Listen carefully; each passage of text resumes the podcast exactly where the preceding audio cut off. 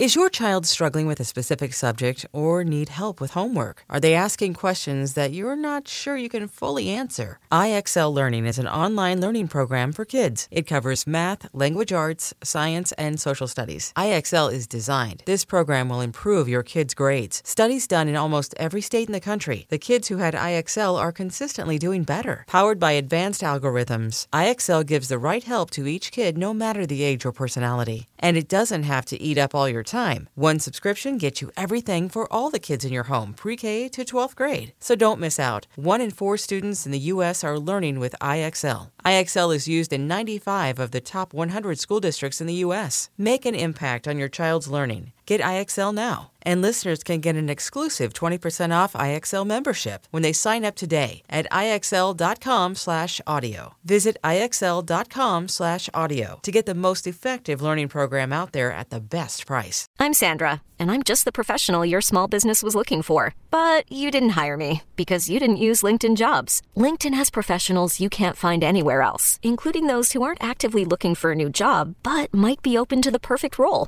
like me. In a given month, over 70% of LinkedIn users don't visit other leading job sites. So if you're not looking on LinkedIn, you'll miss out on great candidates like Sandra. Start hiring professionals like a professional. Post your free job on linkedin.com slash recommend today.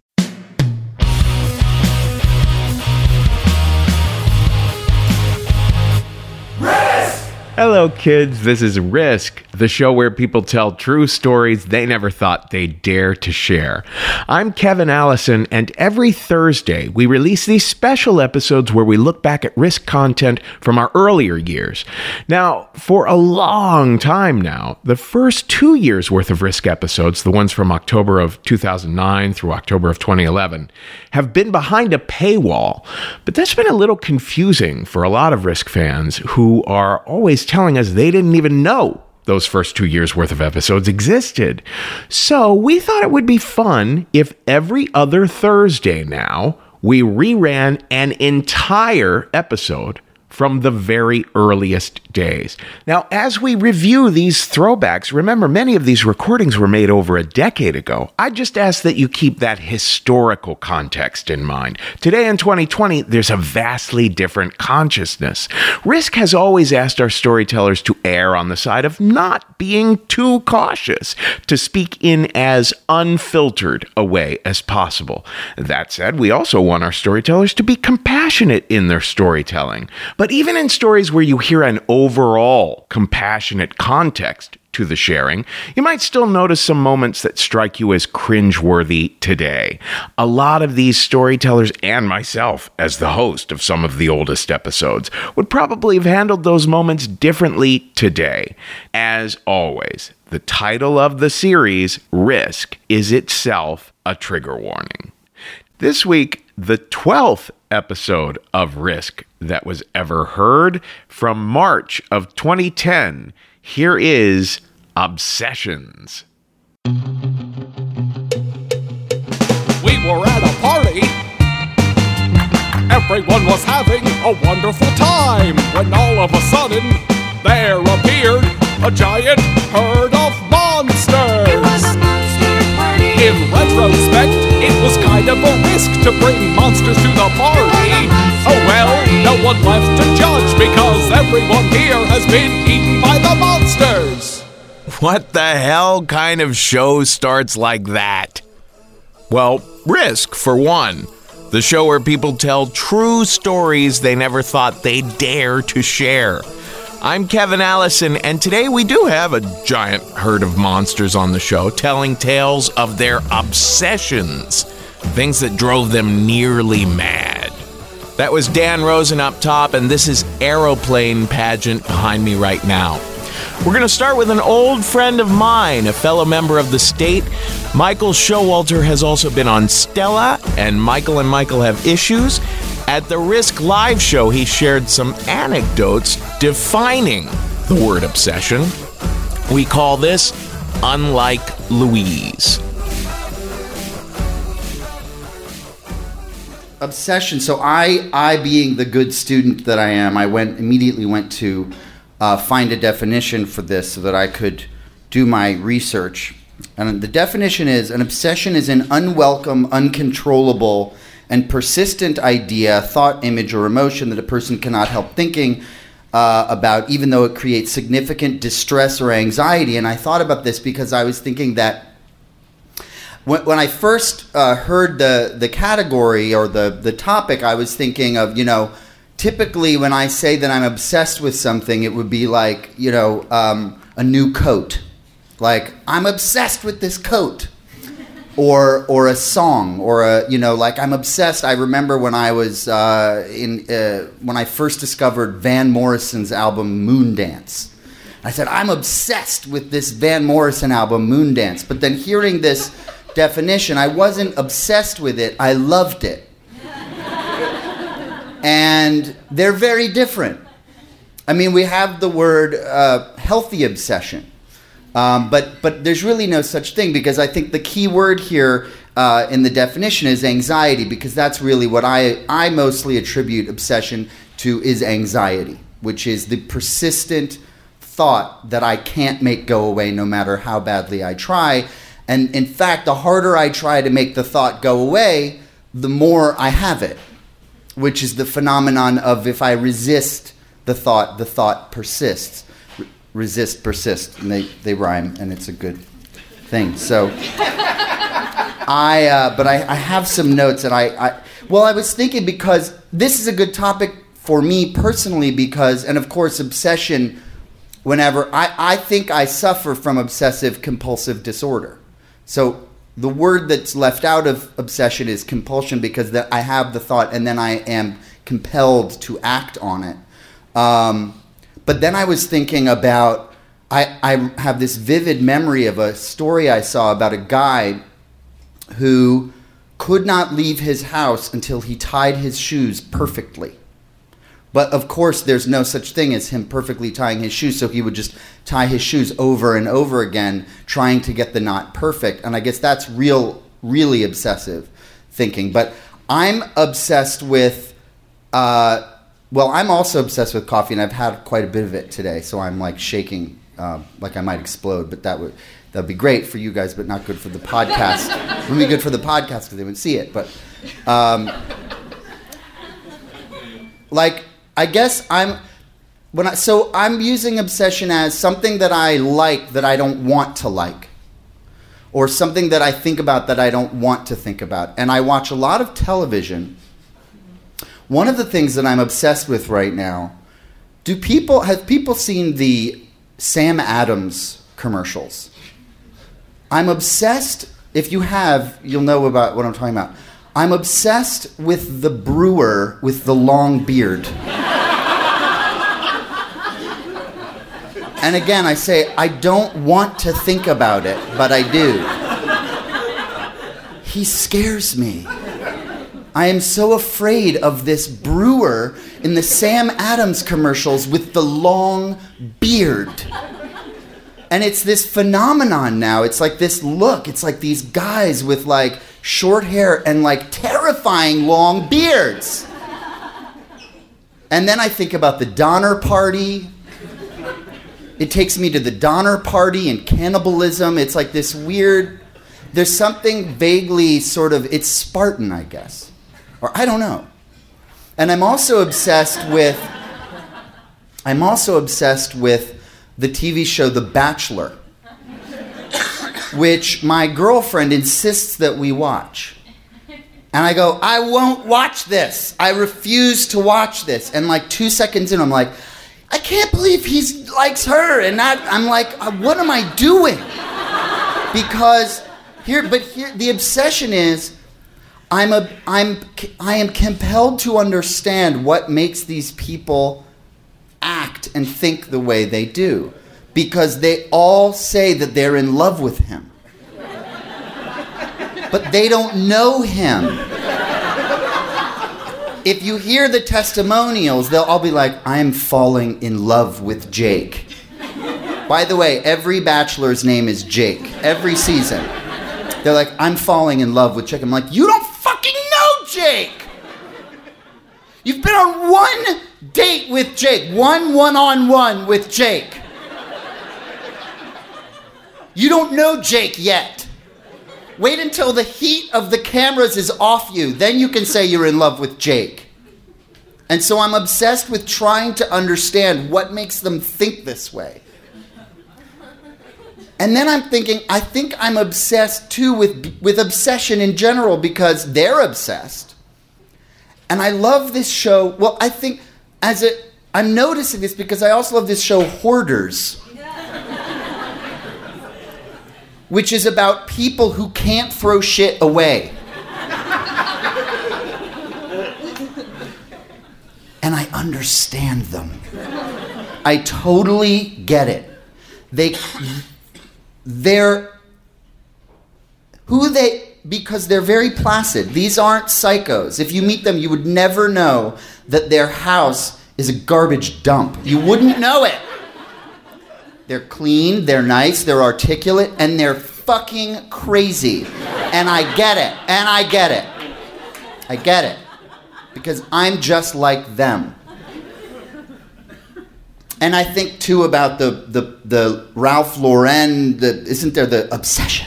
The perfume obsession. It's very sexual and then but it's not, it's scary. Stalkers are obsessed. And I was thinking I could talk about sex. I mean, come on, of course. And I was like, do I really want to talk about sex? Do I really want to talk about sex? And I don't. but I'm compelled to. That's the problem. I don't want to talk about it, but I'm compelled to. I had, I, I, I remember, now why didn't I do this a long time ago? I remember around the time uh, of, of 9 11, uh, in the aftermath, as you'll, if those of you that were here will recall, there was this anthrax thing. And every day you'd hear about some new thing that happened, and there was a scare, a second whole wave of, of terror around, around anthrax. So I'm in the Union Square area walking, and I heard a huge explosion. And then I saw white powder billowing out of a building. I immediately heard sirens, you know, tons and tons of sirens. I saw people streaming towards me in the opposite direction, running, screaming. And I was compelled to walk towards the, this, this white powder. And the thought that I was having as I was walking towards it, very much thinking, I could be dying right now. Because there could, this could be anthrax, I could be inhaling anthrax. The thought that I was having was when my mom and dad go through my shit, they're gonna find my porn. and I don't want them to see it. So when I got home, I threw out my pornography because I didn't want them to think that I had sexual thought, thoughts or something. I didn't even know. Was like I had to protect my honor. But as it turns out, it was it was a it was sca- a scaffolding thing that fell. I know I'm running out of so much more I wanted to say. When I okay.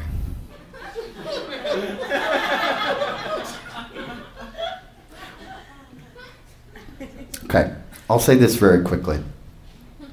So I want to understand why. I think that's my obsession. And the question that I have is are are because I, I I'm like a car, like my car. If I'm a car, I'm calibrated to go off the road. Like I, if if I let go of the steering wheel, it's gonna go off the road. So if you give me something that I can get fucked up on, I will. Involuntarily. My thoughts are my own worst enemy, absolutely without doubt. I sometimes feel like I wish I could chop my own head off. because I'm so tormented by the nonstop dialogue that's going on inside my head.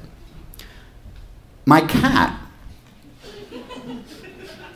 and I guess if I were to make any, if I were to come to any sort of conclusion about this, it's that I wish I were a cat. and I'll tell you, I'll give you an example. My cat, Louise, she's small, dainty.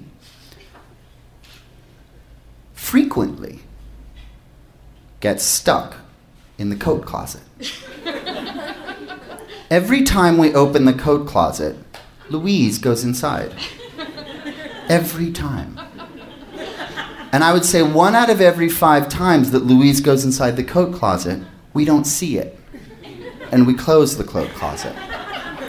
And hours go by. And one of us will go, Where's Louise?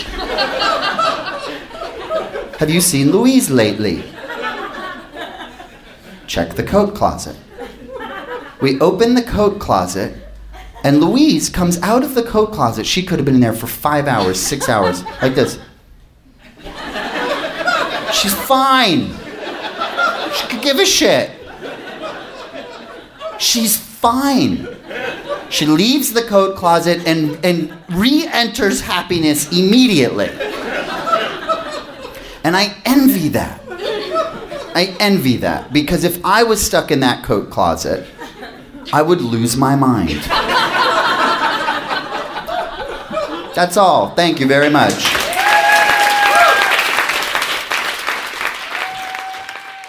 Adam and Eve were in the garden, laughing and feeling free. Then Adam stepped away for a few, and he left Eve under a tree. And a snake came down and wound around and tempted Eve with fruit. And she was weak and tasted its sweet juice. Adam came back and found that Eve had covered her womanly parts. Though this was fine in general, Adam felt a change in his heart. Eve had played the fool as women do, her purity forsaken. She took a risk that Adam wouldn't have taken, cause Adam was naturally smarter than Eve. Oh, religious sexism. Do you ever stop? That was God's pottery. Now we have the lovely and talented Julia Rotzi, who co hosts one of our favorite shows, Stripped Stories, at the UCB Theater. Julia's obsession is called The Grind. When I was about eight, nine, ten, I'm not sure, it's pretty fuzzy, uh, I became obsessed with humping things. Uh, anything I could get my Esprit sweatpants on, I would hump um, pillows, side of the bed. Uh, all of my stuffed animals have been humped by me. Um, when I go home now and I see my stuffed animals still in my childhood bedroom, I feel like all their eyes are glaring at me, being like, "You slut," you know, every single one. Um, and I didn't really know what I was doing when I was humping things. Uh, I just knew that it uh, felt really good, uh, and I kind of had assumed that I had invented it because nobody had told me about it. And then I started to think, oh my God, I invented it. When I grow up, I'm going to write books about it. I'm going to teach classes about it. I'm going to have seminars all about it. Uh, but then uh, the fact that it involved my thingy, uh, I knew that it was probably a bad thing to do, so I only did it at night when no one was around. That wasn't until my mom purchased what, to this day, I will say is the best sex toy in the world um, a beanbag chair. Uh, she bought this white, gorgeous, gorgeous beanbag chair, and uh, it was in the living room.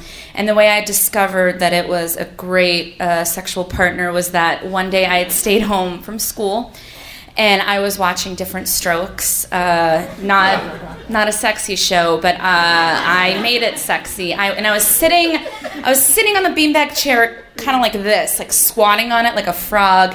And I was sitting on it, and it was the episode of Diff'rent Strokes where uh, Arnold and Dudley got stuck in a haunted house. I don't know if anyone remembers this episode, but it was it was a scary episode, very special episode, and I I got scared because they were scared, and I kind of started tussling on the beanbag chair in fright. But then my tussling sort of turned into ecstasy tussling, and and before I knew it, I was like full on like fucking a chair, and.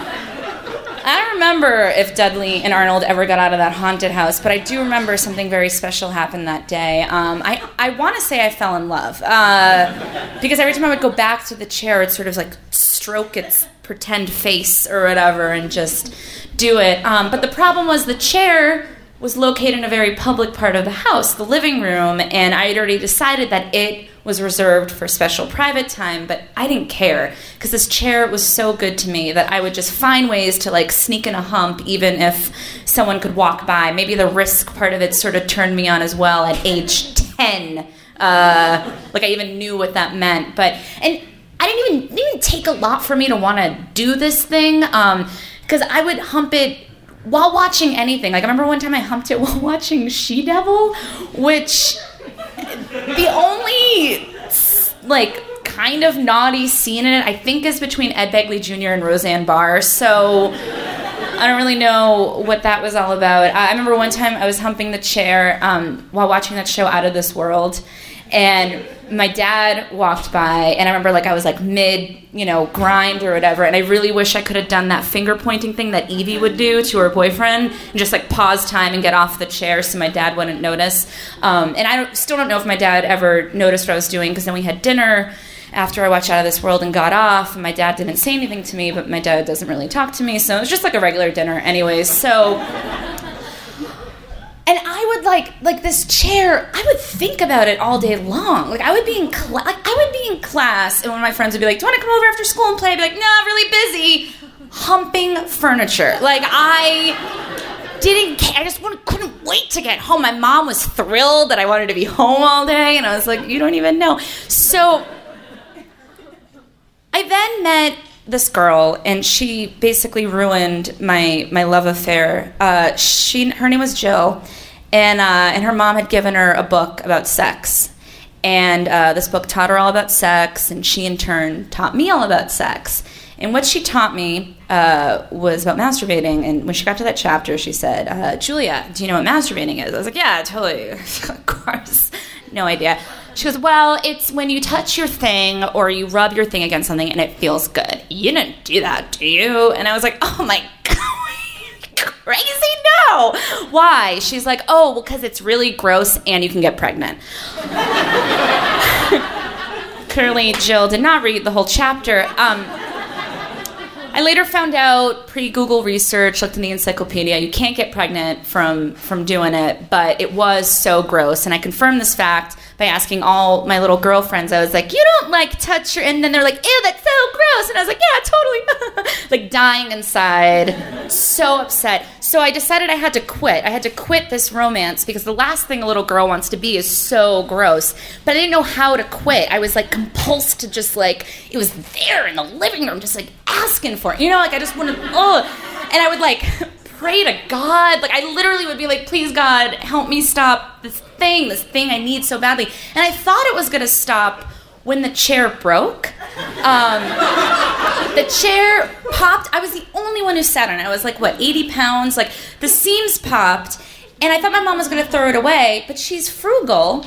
So instead of throwing it away, she put it in a trash bag she was like, "Oh, you can still sit on it," like like as if it was still. So I would. So now I'm humping garbage, you guys.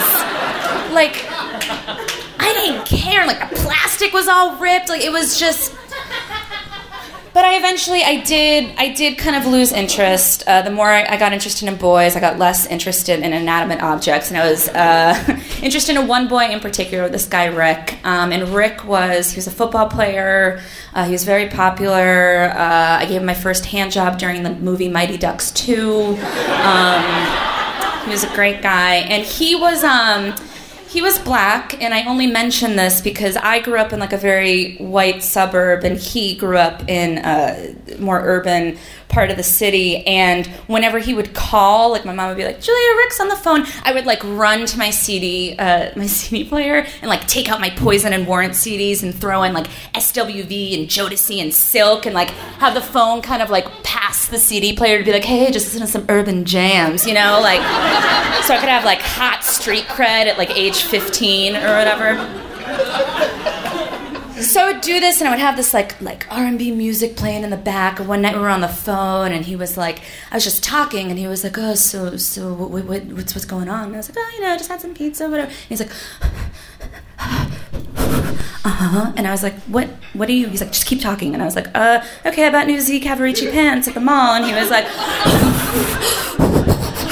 And i was like, what are you doing? He was like, oh, okay, thank you. And I was like, what? What just happened? He's like, oh, I just jerked off while you were talking. And I was like, what? Why didn't you say anything sexy? And he was like, it's just your voice. What? You don't you don't touch yourself? And I was like, ew, no, that's so gross. Like, why would you accuse me of such a thing? He's like, well, you really should. I'm like, I, I absolutely couldn't. That's crazy. And he's like, do it. I don't know if it was just this like sexy urban voice and like like the sounds of like Silk's Freak Me Baby. Oh yeah, like playing in the background. But I was like, all right, all right, I'm gonna do this, and I did. And since then, I have proudly admitted to doing quote unquote it. Uh, however, I haven't done it with a beanbag chair ever since, and. I just say it was really funny because uh, my mom my mom eventually threw away the pile of garbage probably about 10 13 years ago I'm not sure and um, but not too long ago I didn't even know they sold beanbag chairs anymore but uh, she replaced it with a brand new ironically black beanbag chair that is sitting in our living room uh, total virgin untouched and I gotta say, I I was just home two weeks ago. I'm not even kidding. I like walked by it and I was like, "Hey, what's up?" And the chair was like, "Hey," and like my stomach dropped. Like I couldn't believe it was there. Just like you know. And to this day, I haven't been with a, a better lover. I will say that. Thank you.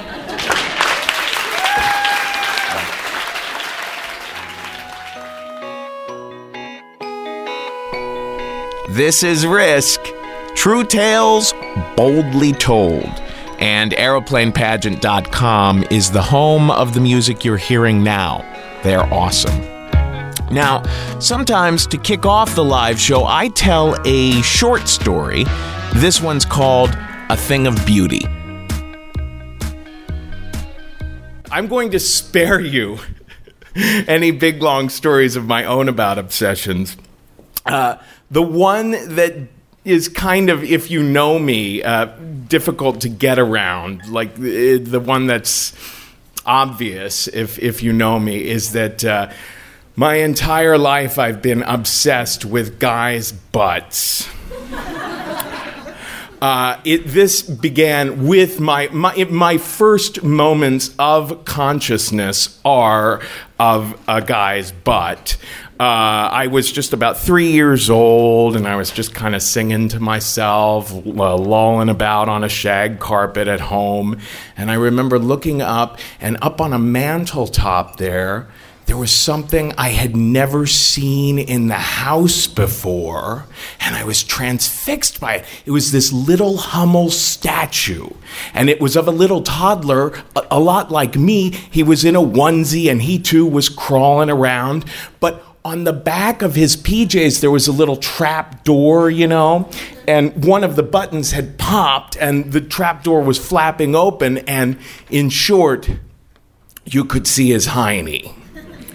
Well, I, I grabbed a stool, a footstool, I put it there, and I started climbing up, and I got my little mitts around that thing, and I just thought, this is the most hilarious and exciting and important thing I had ever seen. So I started running around the house yelling to I had five brothers and sisters. I was like, "Look everyone, you can see his hiney." I ran upstairs, went to everyone's room and showed them and all my brothers and sisters were laughing. They loved it. I was like, "Oh my gosh, I should let the Sullivans know too next door." So I start racing downstairs. I'm like, it's hiney, you can see it's hiney." And all of a sudden, I was floating in midair.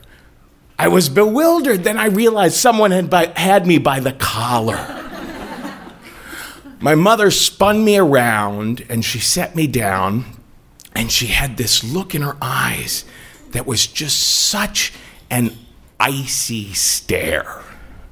It was clear immediately that something about my feelings about this Heine were terrible and something she had to kill before it went any further.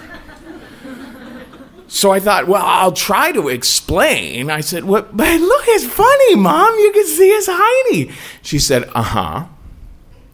I'm just going to put it somewhere where it will be safe. and I never saw it again.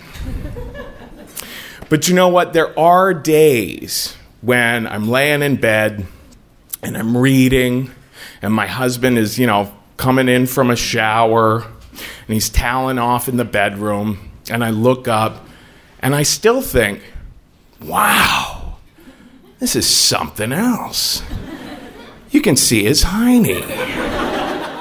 I want to kiss the mouth on your ugly face.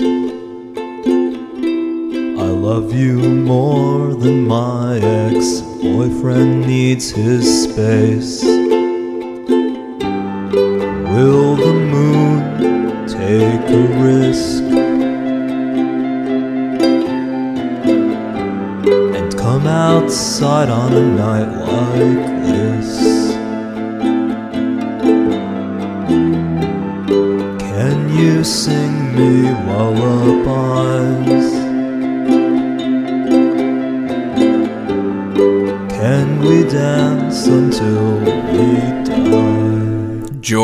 Cooper channeling the magnetic fields.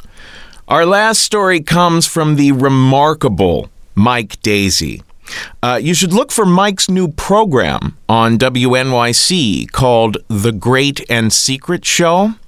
And listen now as he tells the tale we call Shapes Inside Ourselves.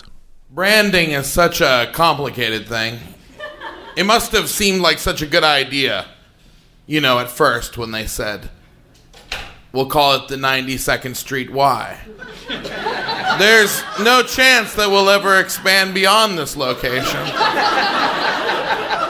What better name? Because when you hear the name, you'll know just where the fuck you're supposed to go. It's gonna scale well. Way into the future. But of course it doesn't, right? And now here we are at the 92nd Y in Tribeca, far to the south, you know, sitting down here in this place, listening to stories this evening. And it's been uh, an evening of obsessions. And it's a fascinating thing to talk about obsessions in New York City because simultaneously we're all drawn to the city, I think, because we have obsessions. It takes a certain kind of uh, drive and determination and uh, pure uh, uh, sort of intolerableness. Like you have to have a certain degree of uh, anger at yourself and the universe to continue to stay in this city. Like it requires a certain irrational desire to be hurt, you know, a little sadomasochistic, passionate embrace. You need that, or you're not going to stay. You'll leave, you know. And I think we all know people who leave. They make that rational decision. They say, oh, well, you know, it's a good job in Fairfield. And then they elect out, right? They eject and they begin breeding. Often they breed as they leave. As they leave, sometimes they're just shitting babies out of them. As they run upstate, one fetus after another just dropping out of their fucking bodies as they run for the fucking hills. Because how could they raise a child here in this swamp? This fetid shithole where they wasted their 20s. It's true. It's true. People eject and leave, and they and they run off. And the thing that drew them here, these those obsessions, then twist and change, and new obsessions take hold. And the desire for comfort, the desire for something easier, takes hold and pulls them away from this place. I tour a lot, so I'm not in New York, and I miss it so desperately until I get back. and it's you know it's a beautiful kind of torment. I miss it so much, and then I'm back, and it's like I'm on the crook of the spike. It just drives right in. The first taxi ride, I remember. That's right. It's fucked here. it's fucked here just as it was fucked elsewhere. In a way, it's uh, sort of an illuminating. Uh, it, it really, this is the human condition: is that you are. It's uh, it's relativism at work. Thank you, Einstein. We are fucked everywhere. In fact. Uh, you feel like it's going to be better somewhere else because you're watching it from at a distance. But then once you're actually there, you realize you are fucked there as well. The difference in New York is that things are all moving so quickly and we are all so packed so tightly together that perhaps we can pretend that we are not as fucked as we are, or at least we'll be able to look across at other people, like the kind that have come out on a night like this to sit in a room at the 92nd Y Tribeca. You can look at one another and say, We are the kind of people who came out to see something. And if you are listening on the podcast, I suppose, you're cool enough to download it and say, Oh, yeah, I made it all the way to the end of the episode. I'm so cool. This jog is going so well. These stories have been wonderful. I've really learned a lot about myself. And the fascinating thing about being uh, a New Yorker is that, that, that delicate tension that you're driven by your obsessions, and the obsessions dragged you to this fucking place and buried you in this fucking desert, a desert filled with so many people. And then it is only through your obsessions that you'll be free, but you start to lose them as soon as you get here because it's so hard to retain a sense of your own obsessions, your own identity when the noise is so loud. You get into a room like this when you're surrounded by so many cool people. And very often, I don't know if you know this, but most people's coolness is not actually as individual as you would like it to be. People like to pretend that when they're in kindergarten, you know, that, that the, each person is a special snowflake and a special flower, and that as you grow, you'll be completely different. But if you actually look at a garden, for instance, they're not all special flowers. In fact, many of them are the same fucking kind of flower, one after another, and they grow, and some grow all fucked up, and some grow properly, and they're not actually all different. Different circumstances, but not different flowers. And so it is with us. And we come to the big, big city, and we're surrounded by so much, and we begin to look at one another. And over time, our obsessions begin to dissipate. We pull back on them because it is so painful to actually want. It is so painful to commit, because that's what it takes to make an obsession work, is to commit. The full bodied commitment of being willing to throw yourself off the top of the building. The full bodied commitment to give yourself totally over to a thing. And many people here know that commitment or have felt it one time or another. In many cases, it's what drove them to this place. But then once you get here, it can be so difficult to keep track of, so difficult to keep the noise, the music of it in your ears because it goes out over and over again and you settle, as we all do, for one thing or another. You settle for the right or almost right job, the right or almost right person, the right or almost right lunch. Because you're never going to get the right lunch place. This is one of the hells of New York. You'll wander, wander in a three block radius. You'll wander and wander, and you'll know at the end of your fucking journey, you should have gone to the second Indian place near the beginning. The smell of the curry, so, so bright in your nose, that was the thing, man. But you said, no, it can't come this early. I always walk three blocks in a circle. It can't be this one at the beginning. That would be too easy. I need to be on that. I need to suffer for it. I need to walk my whole lunch break out just thinking about what I could fucking eat. And when you finally found something maybe you could eat, there was a line. Because you're in New York. And there's all these other tortured motherfuckers with you, and they're waiting in lines too. They're all like, we all need lunch. We all need lunch, and we're looking for enlightenment. We think might be here with the curry, so we're waiting in a fucking line. I'm hoping the curry's really good, and maybe over the curry, I'll have an idea about the memoir I'm supposed to fucking write. I'll, I'll have it over this fucking curry, and I'll leave and go back to my shitty job, and then I'll realize what I'm supposed to be doing. A desperate bunch of people, hoping for transcendence, praying for it, like people are everywhere. It's just that the density is higher. So many people packed in next to each other. It can sicken you. You can start to become too taken up with it. You can't you can't actually hear yourself anymore. You can say to yourself, I need to settle. I need to shit out a baby. I need to shit out a baby right now, and I will be too busy to figure out what the fuck my life means, and I will go to Fairfield. Which I will admit I have never been to, but I assume it is the first plane of hell. And I think I'm right.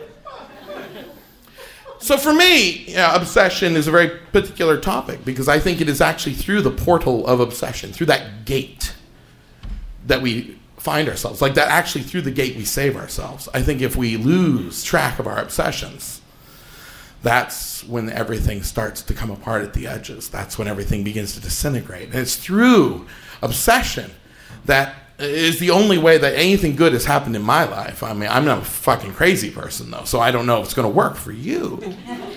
But I know for me that the times when I've been most in touch with myself, the times when I've realized the simple algebra, the simple algebra that you have one life and that you're alive in your one life, and what's the worst thing that can happen? My father's a therapist. He works with Vietnam veterans. It's a fascinating kind of therapist to have because that kind of therapist, you know, instead of sitting around being like, well, tell me about your father. Well, my father is not going to have me tell him about his father, but you know, uh, you know, the, the, that kind of therapist is much more concerned with things that are uh, you know, sort of darker and deeper. And my father uh, went to Vietnam, was an in-country Vietnam vet, and he had his uh, empathy sort of shaved away by his experiences during the war. It's the reason he ended up going into the business and, and working at the vet centers.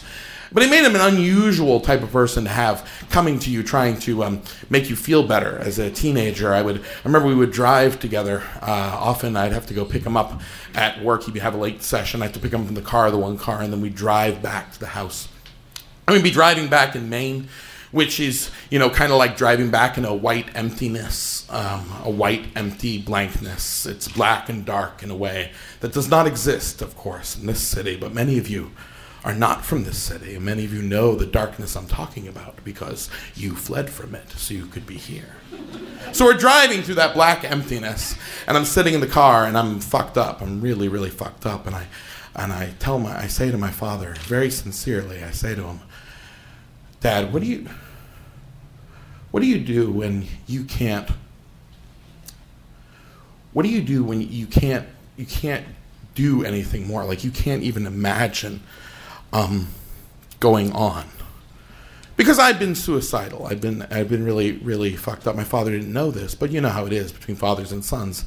You wish, you hope that your father does know this because you think my father and I are connected. I am like his puppet, his plaything. I am growing into the image of who he is, though I will never be the man he is. And he will know the shape of me. He knows where I've been shaped and built, how the limbs fit together. He will know me. And if I tell him that I am hurting, he will remember from when he was hurting and he will be able to communicate with me in a way that no one else actually will.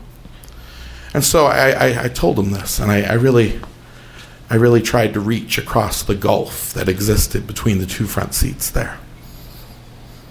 And I said, "What do you what do you do when you can't go on?"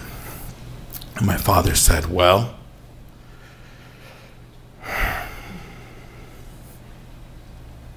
I go on." Because that's what war does to you, you know, it shaves away those things. There wasn't any space left. He didn't have any coping techniques for me. Instead, all that was left was sort of like a, a very isolated, a very dissolved away Beckett play, like the last lines of a Beckett play, just hovering in the space between us.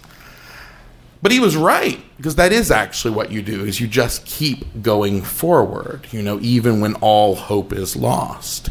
It's not the whole truth, of course. There's some who do not keep going forward. They stop, you know, they fully stop. They stop and they die. And some of us out there in the darkness probably know people who made that choice. We don't think of it as a choice, do we? Because, of course, choices are about the living and choices are about those who are breathing and walking and it is so easy when there's so much movement around. Once death takes us in any context the old the historical the nameless they become part of history. They're embedded in the firmament of the sky. We no longer see them. They are gone. And once they are gone we forget them very very quickly. Not because we are callous but just because we are alive. We roll forward. We still need to shit and eat and fuck and move. And it is impossible to hold sacred all these things. We, we have to move or it's unbearable. So we make ourselves forget. But the truth is, not everyone makes that choice. The truth is, there are people who choose not to move forward. There are people who choose to stop.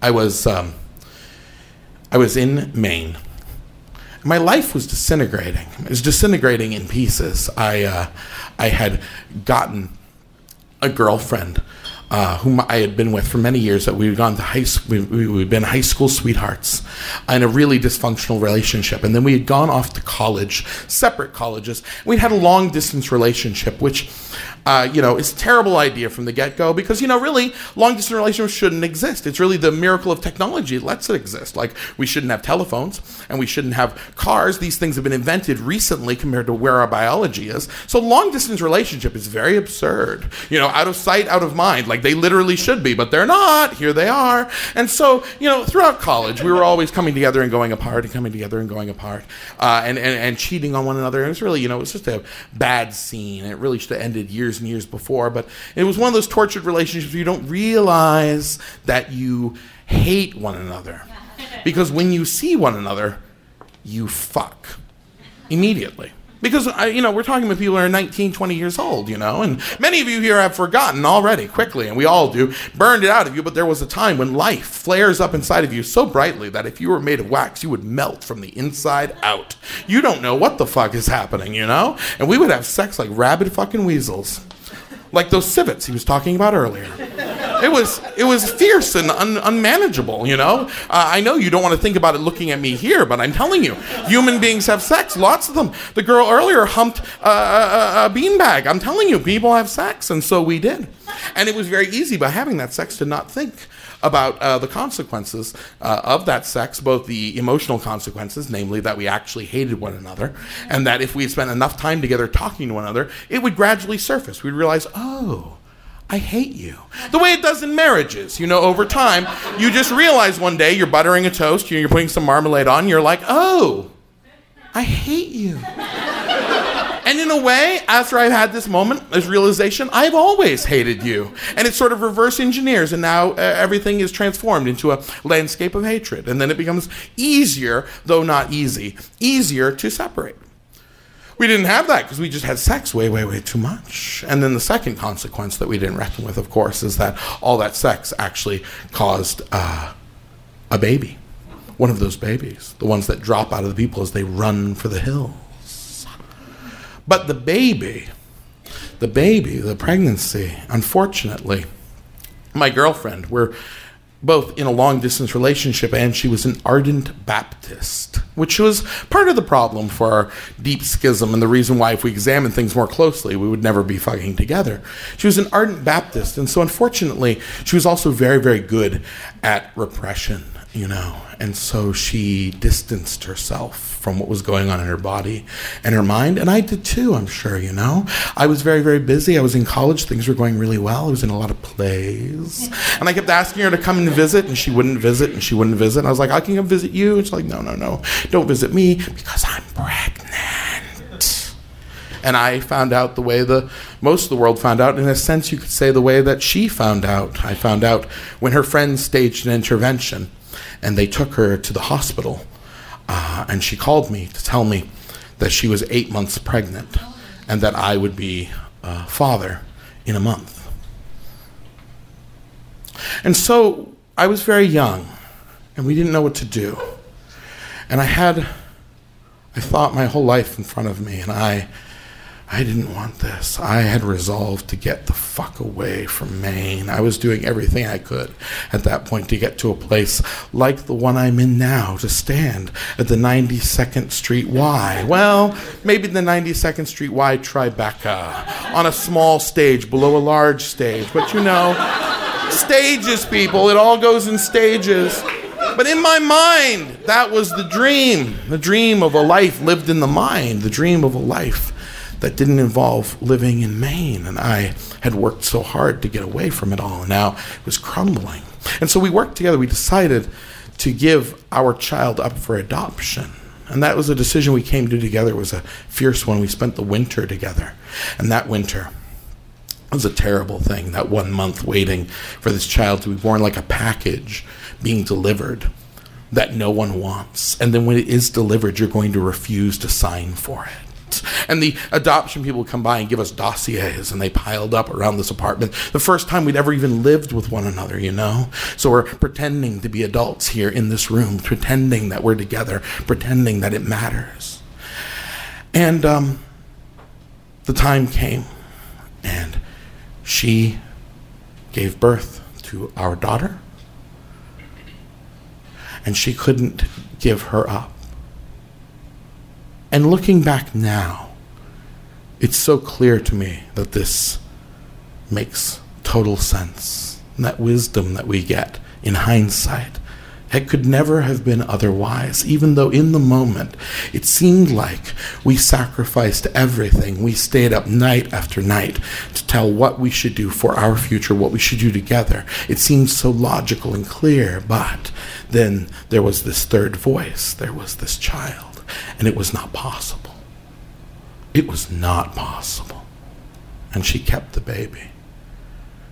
And I collapsed. I collapsed in pieces, one piece after another.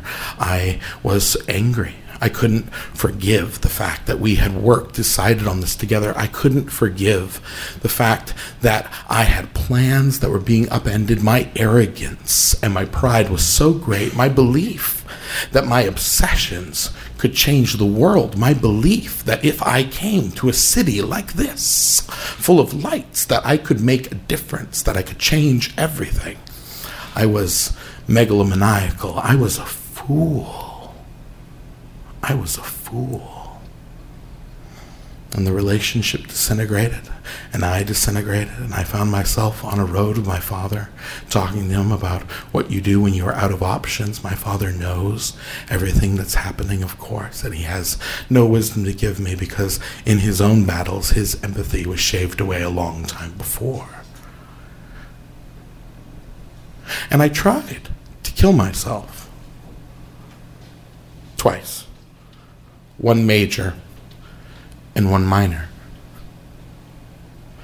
But it didn't take. It didn't take because life is so pernicious. The deepest obsession to be alive, the belief that tomorrow really is another day, that however dark and sinful and ruined the things are that float beneath the surface, that you will be able to walk out of that thing through a doorway as though into another place, that you could walk through a door and the people will not know you. They will not know your true face, that you will put that face aside and put on another face, and that you will be able to speak of these things and survive is extraordinary. And it's true. And it's not a lie. It's a miracle.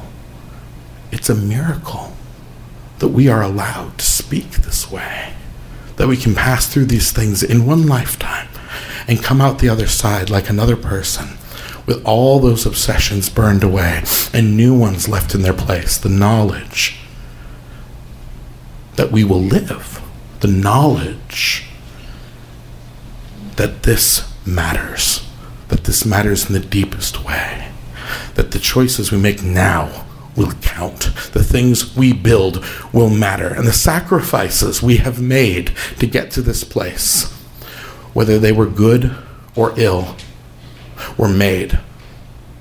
And we will reckon with them and we will be judged by them. But they are ours. They are our stories, and they make the shapes inside ourselves that guide us to our ends. Thank you.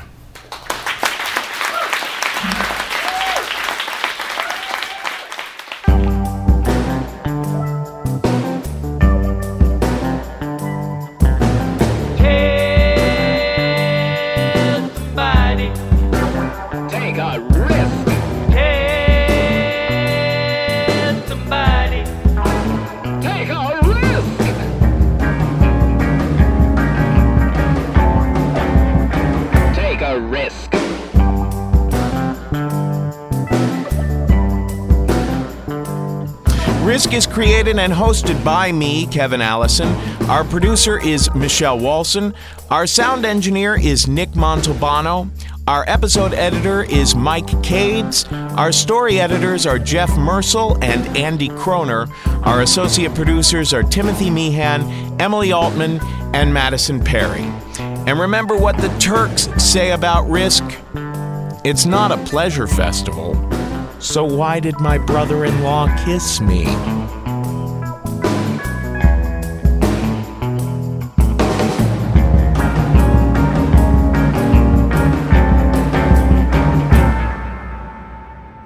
Remember what the Turks say.